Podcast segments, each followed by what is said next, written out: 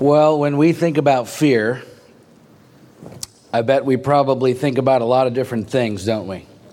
Because what we fear the most is different for everybody. For some, uh, when they think about fear, it's standing on top of a really tall building, looking all the way down. Right? For some, it's uh, needles at the doctor's office, which always seem bigger and longer than they actually are if you're frightened by those. Uh, some people fear a loss. They worry about losing everything, their uh, financial security. And then, of course, you have the old standbys, right? Snakes and spiders and all the creepy crawly things at night. Some people are afraid of small enclosed spaces. Some people are afraid of the dark. Some people are afraid of flying on airplanes. Creepy clowns at night, right? If you're like me, you think about fear, you think of pretty much anything that has to do with math. I still have nightmares about college algebra, uh, which, by the way, I'd like to point out I haven't used once since college. I understand the whole concept of broadening a person's horizons, but if you go all the way through grammar school and all the way through middle school and all the way through high school and you still hate math, I'm pretty sure it's never going to be on my horizon, so please don't make me take it in college. But of course, that's not the way it works, is it? My point is this there are a lot of different things uh, that we think of when we think about fear, and yet one of the things that most of us probably do not think about when we think about fear is, is God. In the Bible, it says God is love, right? It, it says He is our refuge. He is our strength. He is our peace. He is our dwelling place. He is light and life and salvation.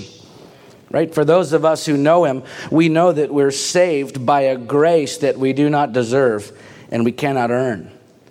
And so it seems unnatural to us to associate that same God with fear. And yet Hebrews 10:31 says it is a fearful thing to fall into the hands of the living God. Jesus himself said, Do not fear those who kill the body, but cannot kill the soul. Rather, fear him. He's not talking about the devil, he's talking about God. Fear him who can destroy both soul and body in hell. Matthew 10:28. The fact is, the Bible talks about fearing God well over a hundred times. And of course, when we talk about uh, the fear of God in church, we usually talk about things like reverence and respect, which isn't wrong. But the truth is, when the fear of God is talked about in Scripture, all different words in those ancient languages are used in different places to describe that fear. And in fact, even the same words uh, in different places can carry different meanings, okay? The, the biblical languages are far more nuanced than our modern English. And so, yes, when the Bible teaches us to fear God, it is referring to a profound awe and reverence and respect, but in a very real and very visceral way. At times, it is also referring to people being utterly terrified, dreadfully afraid. The difference between those two types of fear of God for us lies in the kind of relationship that we have with Him. All right, Hebrews 12, 28 and 29 says, Let us offer to God acceptable worship with reverence and awe, for our God is a consuming fire.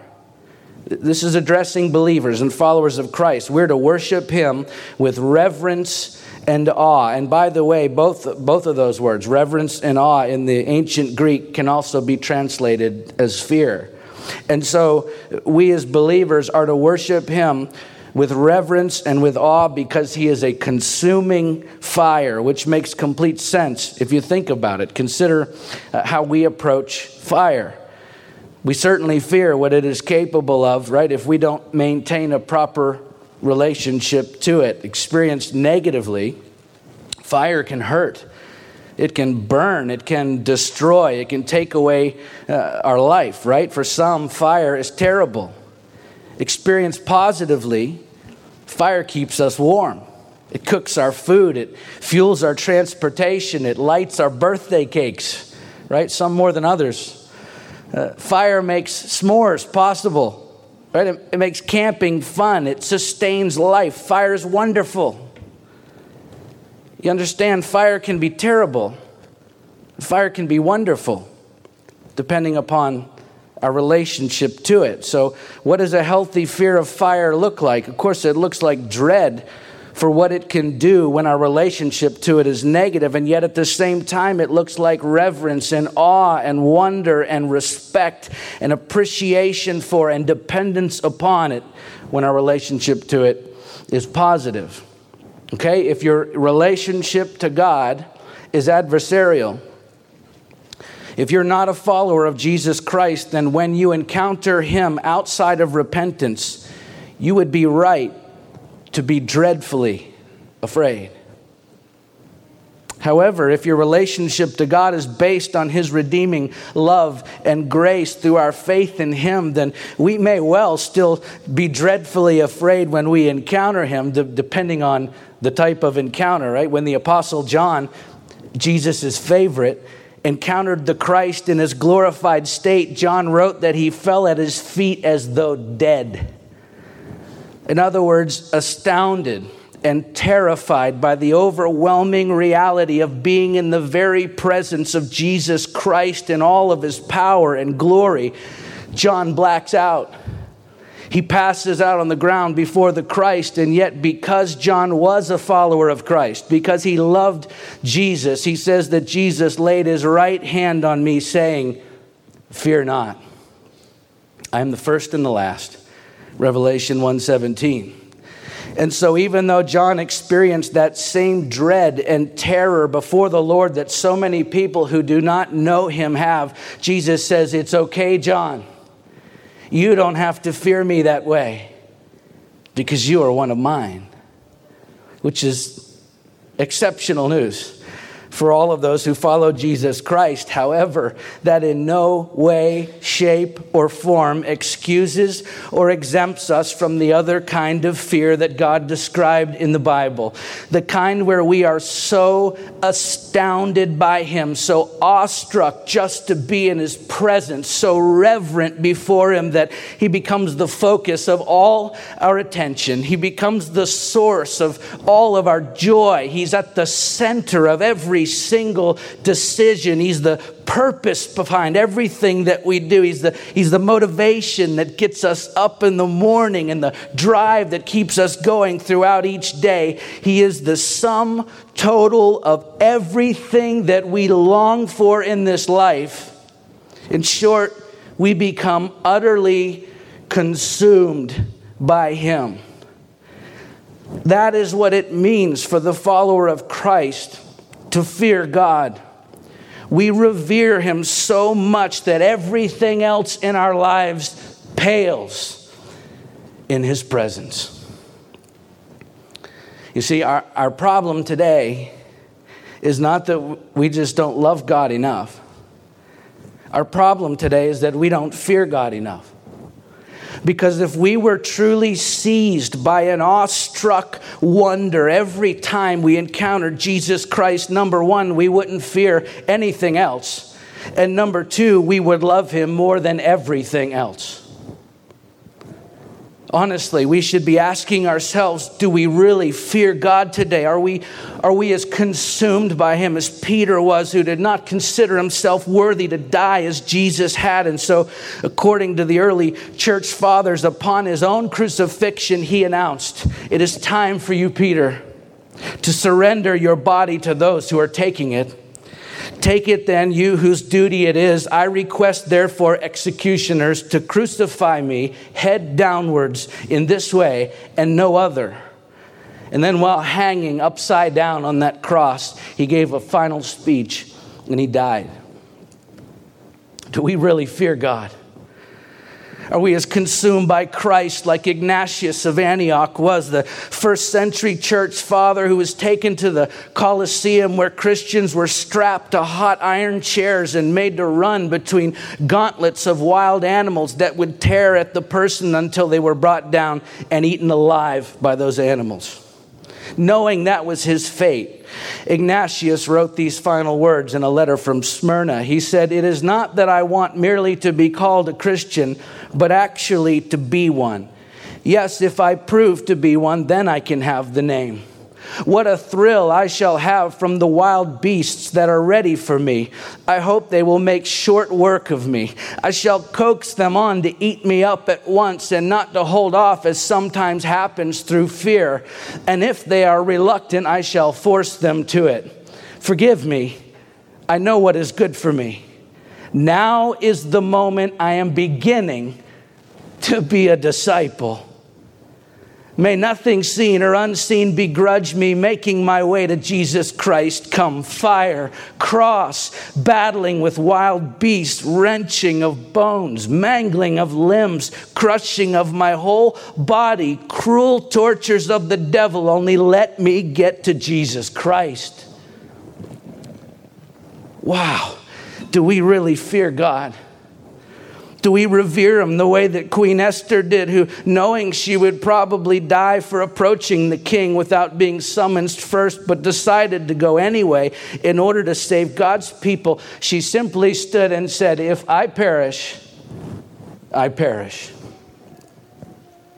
Do we really fear God? These were men and women who had such a reverent and awestruck, healthy fear of God that they feared nothing else. Do we fear God like that?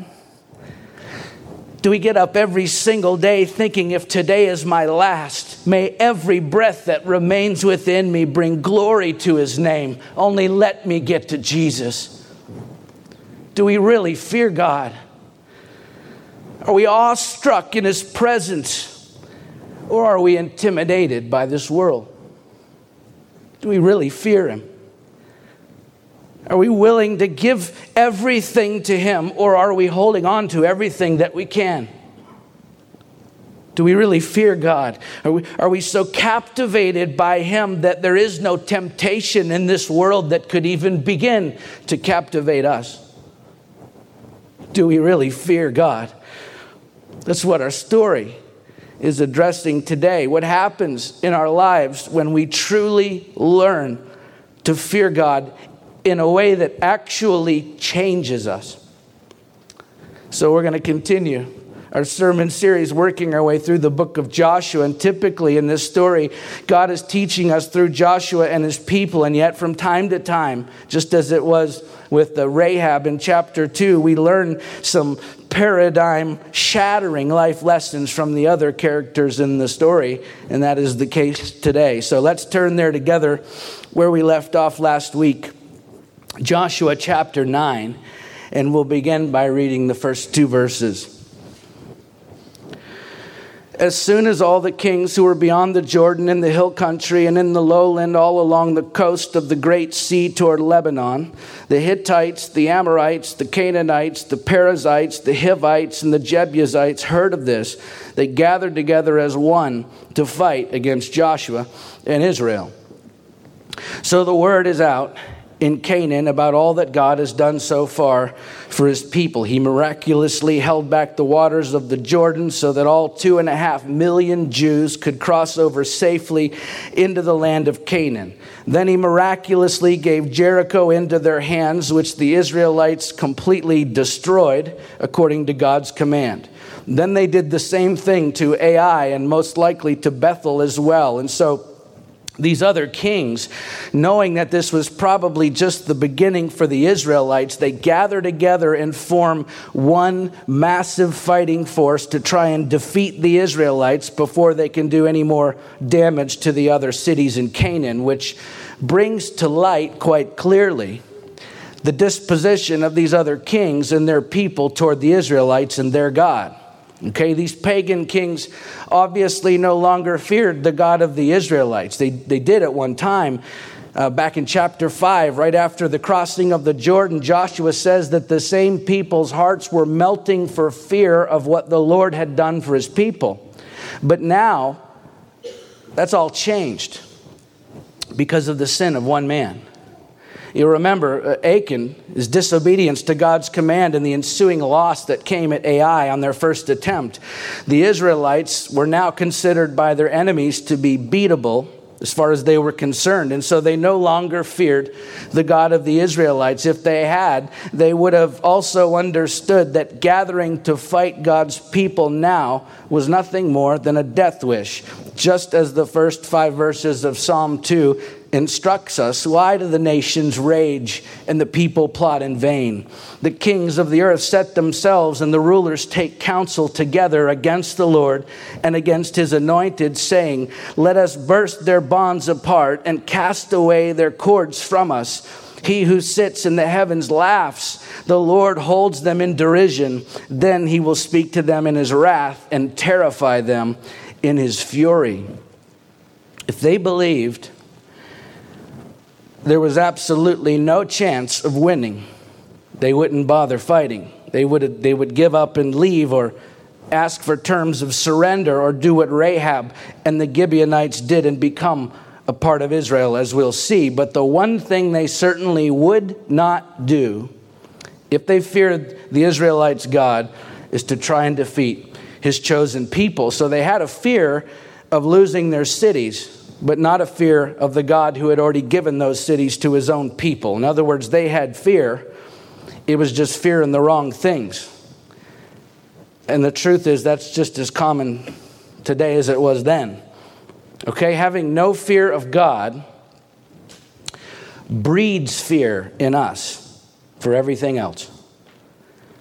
Because all of us have fears. Everyone has fears, and we all submit those fears to something. But when we have a healthy fear of God, as Jesus said, we don't have to fear anything else. Let's keep going. Verses 3 through 15.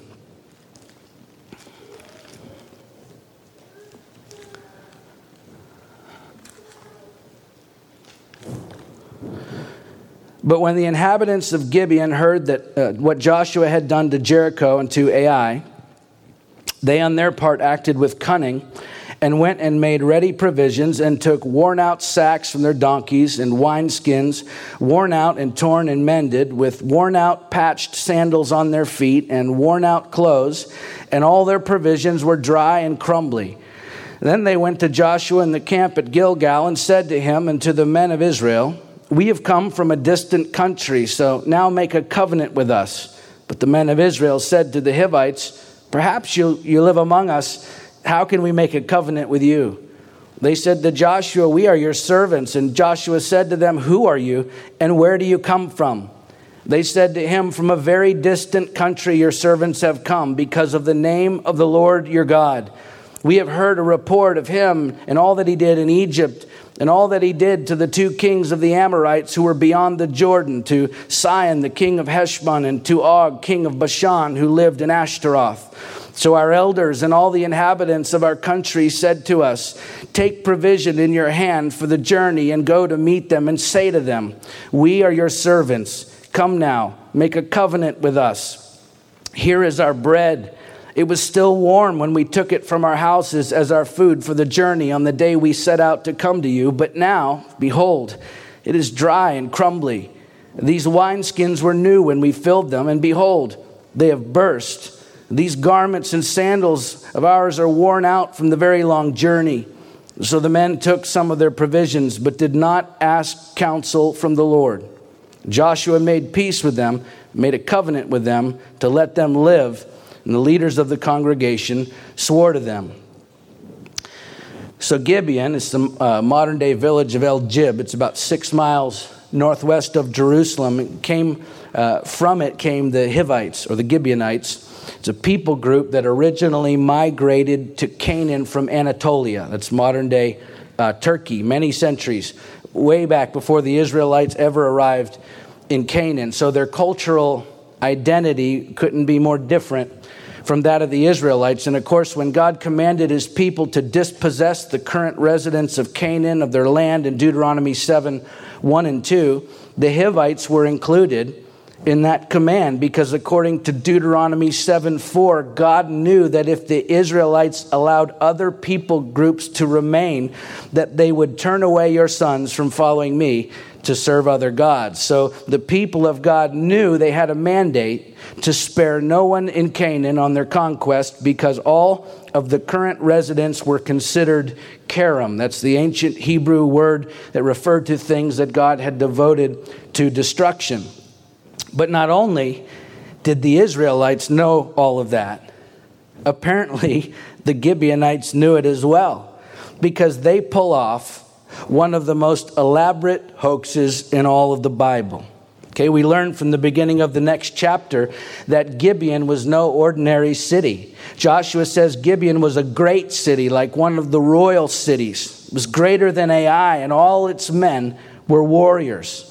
So the mighty men of valor from the royal Hivite city, the great and powerful city of Gibeon, go down to the local landfill and they find the most worn out, beat up, good for nothing, discarded items of clothing and sandals and supplies that they can find. And then they scrape up old, expired, stale food from the dumpster behind the local Ingles, food that isn't worth eating. So when they come limping into Joshua's camp at Gilgal, it will look as if they've been traveling for a very, very long time over a great distance through tremendous hardship, when actually they just strolled in from Gibeon. It's 3,300 feet higher in elevation than Joshua's camp. So they take a leisurely stroll. It's only 19 miles, literally downhill the entire way into Gilgal, less than a day's walk. They convinced Joshua and the leaders of Israel to make a covenant with them, which Israel was permitted to do with anyone from outside of Canaan under the law in Deuteronomy 20, 10 through 18. And of course, Verse 14 explains why the leaders of Israel were so easily fooled by the Gibeonites because they did not ask counsel from the Lord, which seems especially confounding to me given the fact that they just went through this at Ai where they attacked the city of Ai without seeking counsel from God first. And as a result, they were soundly beaten. And yet here they are again, relying on their own wits apart from the counsel of the Lord, and they end up getting duped into making a covenant with their next door neighbors. Verse 15 says to let them live. And the leaders of the congregation swore to them. And because in ancient Israel, covenants or treaties were made with the utmost seriousness, this covenant was fully binding, even though it was achieved by the Gibeonites through deception. So, obviously, not a wise move on the part of the Israelites at all, but incredibly wise on the part of the Gibeonites. In fact, in verse 4, when Joshua says that the Gibeonites on their part acted with cunning, the word cunning there in the ancient Hebrew is the word ormah, which here means prudence or subtlety or wisdom. It's the same word that's used in Proverbs 15:5 and Proverbs 19:25, which describe ormah as a positive quality for someone to have. The point being, Joshua recognized and even admired the wisdom of the Gibeonites, or he wouldn't have used that particular word to describe these people that he was supposed to destroy. So, why were the Gibeonites so wise? Well, verse 9 tells us that. They said to Joshua, From a very distant country, your servants have come because of the name of the Lord your God.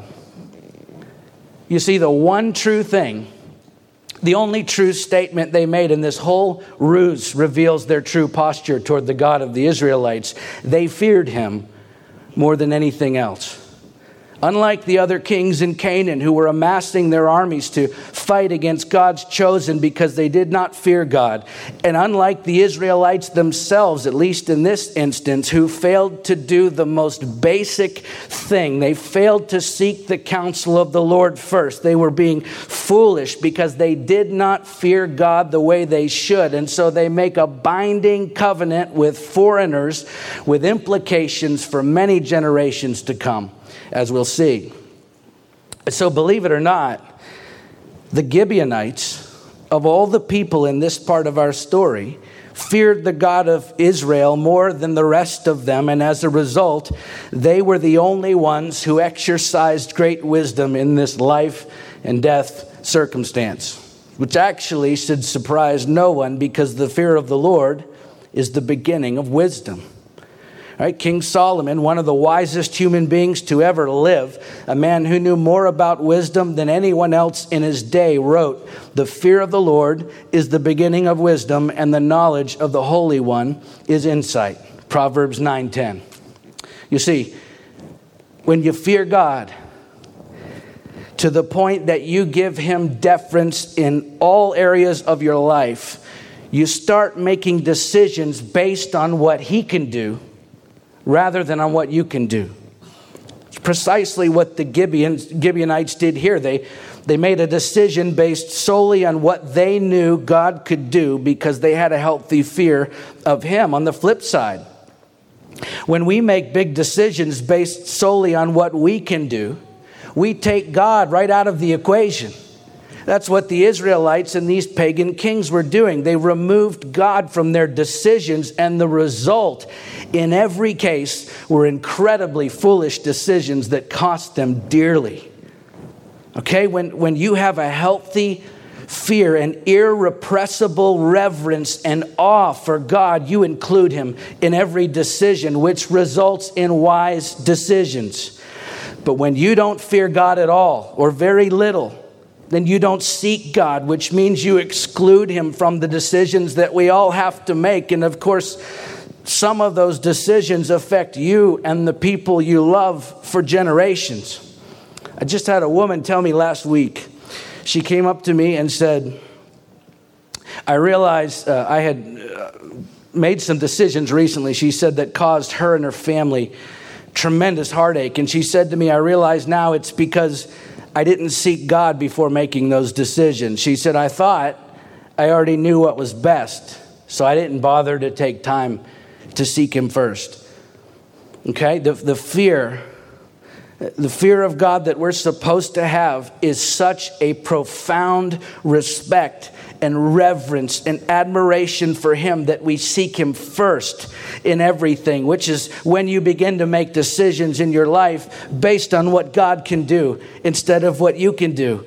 Okay, every single time Joshua and the Israelites tried to do something big based on their own wisdom and what they thought they could accomplish on their own, they failed every single time.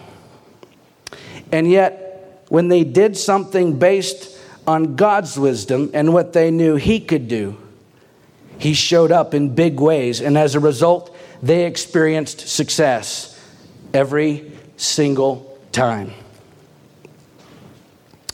Look, if you're tired of constantly wondering what you should do when you have big decisions to make, if you want to consistently make the best decisions for your life and for those you love, then you have to get to a place in your relationship with Christ where there is such an all consuming sense of awe and wonder and reverence and respect for Him that you never make any of those big decisions in life without seeking Him first and relying on what He can do instead of trying to rely on your own wisdom and what you think you can do. That's what the Gibeonites did. And I don't believe Joshua would have written it into the story the way that he did if he hadn't learned a great lesson about wisdom from the very people he was meant to destroy. And it is a lesson for all of us.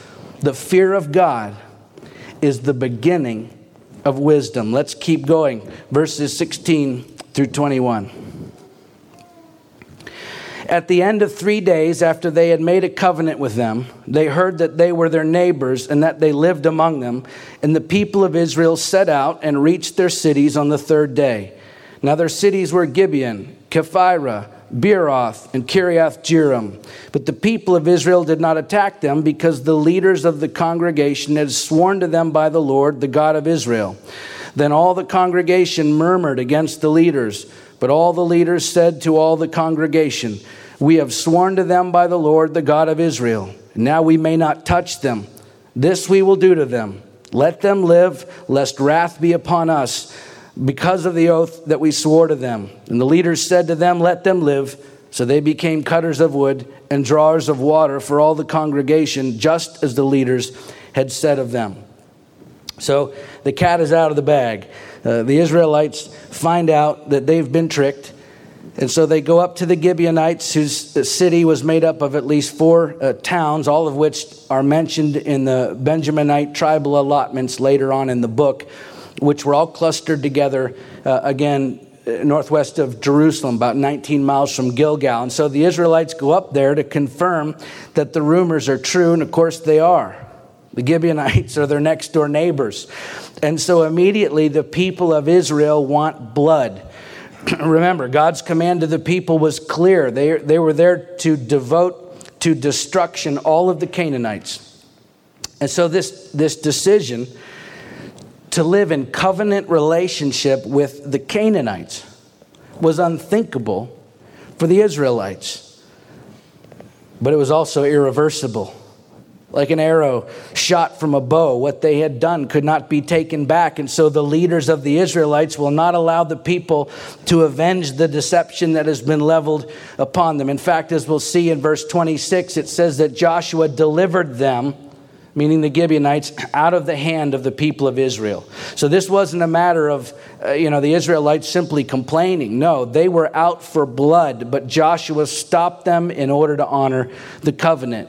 Ill advised as the covenant was. And so, just as the Israelites will now have to live with the consequences of their actions, so too will the Gibeonites. More specifically, even though Canaan uh, was chock full of polytheistic cults. Because the Gibeonites chose to fear the God of Israel alone, they will now live and not die because the fear of the Lord leads to life. All right, again, we learn from King Solomon, who wrote, The fear of the Lord leads to life, and whoever has it rests satisfied. He will not be visited by harm. Proverbs 19 23. If this verse describes anyone, it describes the Gibeonites, as we'll see next week, because not only do the Israelites not kill them for their deception, but they won't allow anyone else to harm the Gibeonites either. And so, because the Gibeonites feared God, they not only get to keep their lives, but they are able to rest satisfied without being harmed. You see, fearing God honoring and revering and respecting Him does not ensure us a trouble free life, but it does ensure us a life that overcomes that trouble. Jesus said, In this world you will have tribulation, but take heart. I have overcome this world. John 16 33. You see, the prosperity gospel says that as a Christian, you should have perfect health and a perfect bank account, and things should go perfectly your way. The gospel of Christ says that although as a Christian you live in the same imperfect world as everyone else and will have to walk through a whole lot of imperfect circumstances throughout your life, the one who is perfect will be with you every single step of the way, which means according to Jesus, you can not only have life, but you can have it abundantly, even in the midst of your troubles, because he protects us from harm. The prophet Jeremiah, while under great persecution, said, The Lord is with me as a dread warrior. Therefore, my persecutors will stumble. They will not overcome me. They will be greatly shamed, for they will not succeed. Jeremiah 20 11. God promises to be with us and to protect us, but that's going to require us to have a healthy fear of Him. Why are uh, obedient children obedient to their parents? Because they have a healthy fear of their parents. They respect and revere their parents. And the result of that is they get to experience their parents' protection and life in abundance. While on the other side, the reason disobedient children are disobedient, at least uh, in the moment, if not ongoing, is because in that moment they do not have a healthy fear of their parents. They do not respect and revere their parents as they should. And the result of that is they remove themselves from their parents' protection. And in the process, they can endanger their own lives or at the very least bring harm to themselves. Uh, anybody in here uh, remember Evel Knievel? You remember him? If you're my age or older, you remember Evel Knievel. He was like the coolest guy on earth at the time. He was this stunt man. And he'd wear this really cool outfit and sometimes a cape, and he'd get on a Harley, no less, and jump over Greyhound buses stacked end to end and all sorts of crazy stunts. And I used to watch him on television when I was a little boy, and all I wanted to do was be like Evel Knievel. So I was in uh, my parents' living room one day. I was just a little guy. And I'd run across the living room. I had my cape on. And I would dive and I would land on the couch because I wanted to be like Evel Knievel. And so every time I would do that, I would back up and get further and further away from the couch because I was trying to do like Evel Knievel. He always had to add one more thing, right? And jump a little bit further. And so my parents are in the next room and they turned around and saw me and said, Robbie, don't do what you're doing one more time because you're getting too far away from that couch and you're going to fall and hurt yourself. And I stood there for a minute and thought about that. And I remember clearly thinking, Evel Knievel isn't afraid of anything. I'm going to do this one more time. So I backed up further than I had been up to that point, and I took off running. I launched myself through the air, and I came in low. And my face connected with the corner of that wood framed couch and split my head wide open.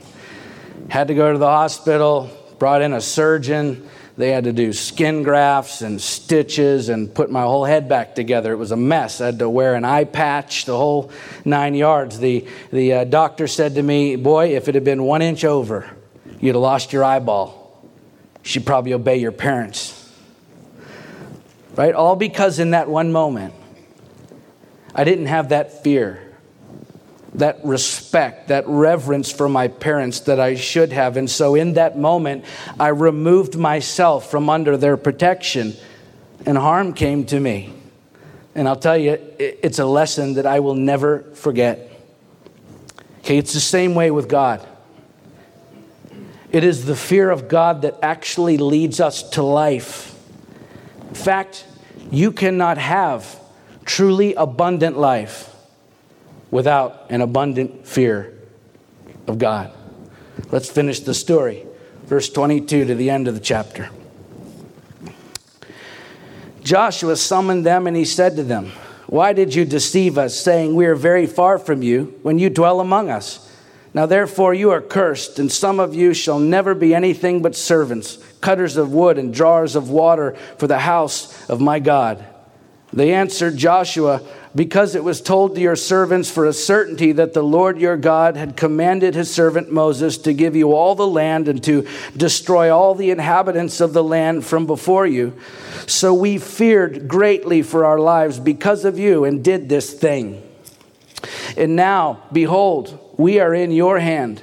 Whatever seems good and right in your sight to do to us, do it. So he did this to them and delivered them out of the hand of the people of Israel, and they did not kill them. But Joshua made them that day cutters of wood and drawers of water for the congregation and for the altar of the Lord to this day in the place that he should choose. So Joshua confronts the Gibeonites and asks them, Hey guys, why did you do what you did? To which they expressed their knowledge and fear of the Lord just as Rahab did. And as a result, they are grafted into God's people, just as Rahab was. And, and by the way, when Joshua says to them that they are under a curse, right, they are in the sense that they have been assigned to serve the Israelites in perpetuity. However, and this is a huge however, they're assigned to serve in the house of God, which without question or exception was always a blessing and an honor given to those who would serve in the house of the Lord no matter what their job was. Okay, the sacrifices and ritual uh, washings at the sanctuary required a great deal of wood and water. So Joshua says to the Gibeonites, from now on, providing that wood and water is your job. Okay, but but to serve at the altar of God it meant that the Gibeonites were no longer rejected by God. On the contrary, they're now being fully assimilated, fully grafted in among the Jews, just as Rahab was, which means they're now recipients of God's grace, just as Rahab was, and just as much, in fact, as the Israelites were. It's no wonder they responded to Joshua's curse with, Hey, whatever seems good and right in your sight to do to us, do it because they understood that they were now becoming fully accepted into Israel's life and worship and receiving actually a great honor by serving at the altar of the Lord. Uh, George Bush, not the president, uh, the 19th century Bible scholar, and professor of Hebrew. He's actually distantly related to the President's Bush. But in 1852, long before they were here, referring to the so called curse of the Gibeonites, he wrote these words they were hereby brought into a situation where they would naturally acquire the knowledge of the true God and of his revealed will, were made to dwell in the courts of the Lord's house, were honored with near access to him and the services of the sanctuary, and thus placed in circumstances eminently favorable to their spiritual and eternal interests. You see, the fear of the Lord brings blessing and honor. This assignment for the Gibeonites at the altar of God was not the result of a curse. It was the result of a healthy fear that they had for the God of the altar. And so, in their humility before Joshua, they gladly accept this new assignment, which was actually a great blessing and a great honor. King Solomon wrote, The reward for humility and fear of the Lord is riches and honor and life. Proverbs 22 4.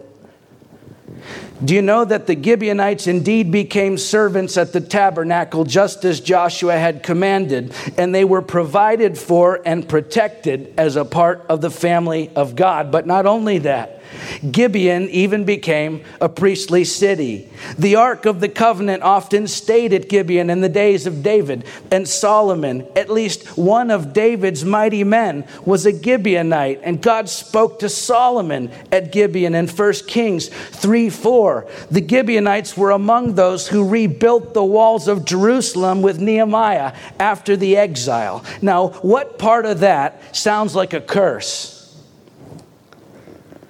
No. This is a beautiful picture of what happens to men and women when, regardless of our background, regardless of our upbringing, regardless of our associations, regardless of our mistakes, regardless of our sin, regardless of our past, when we throw ourselves down at the foot of the cross in humble repentance and reverent, awestruck fear, in an instant, His grace floods our lives. And he says to us, You are no longer a stranger to me. You are my child. And from now on, I will fill your life with blessing and honor as you serve me all the days of your life. This is what the world needs more of today followers of Christ to understand that we cannot love God like we should if we do not fear God like we should. Because it is only when we are utterly seized by an awestruck wonder in the presence of Jesus Christ that we no longer fear anything else and we begin to love him more than everything else. That is when he becomes the focus of all our attention. That is when he becomes the source of all of our joy. That is when he is at the center of every decision. That is when he's the purpose behind all that we do. That is when he's the motivation that gets us up in the morning. And that is when he's the drive that keeps us going throughout each day. That is when he becomes the sum total of everything that we long for in this life as we become utterly consumed by Him. That's what it means for the follower of Christ to fear God. We revere Him so much that everything else in our lives pales in His presence. And then what follows is wisdom and life and abundance and blessing and honor. When we truly learn what it means to fear God. Let's pray.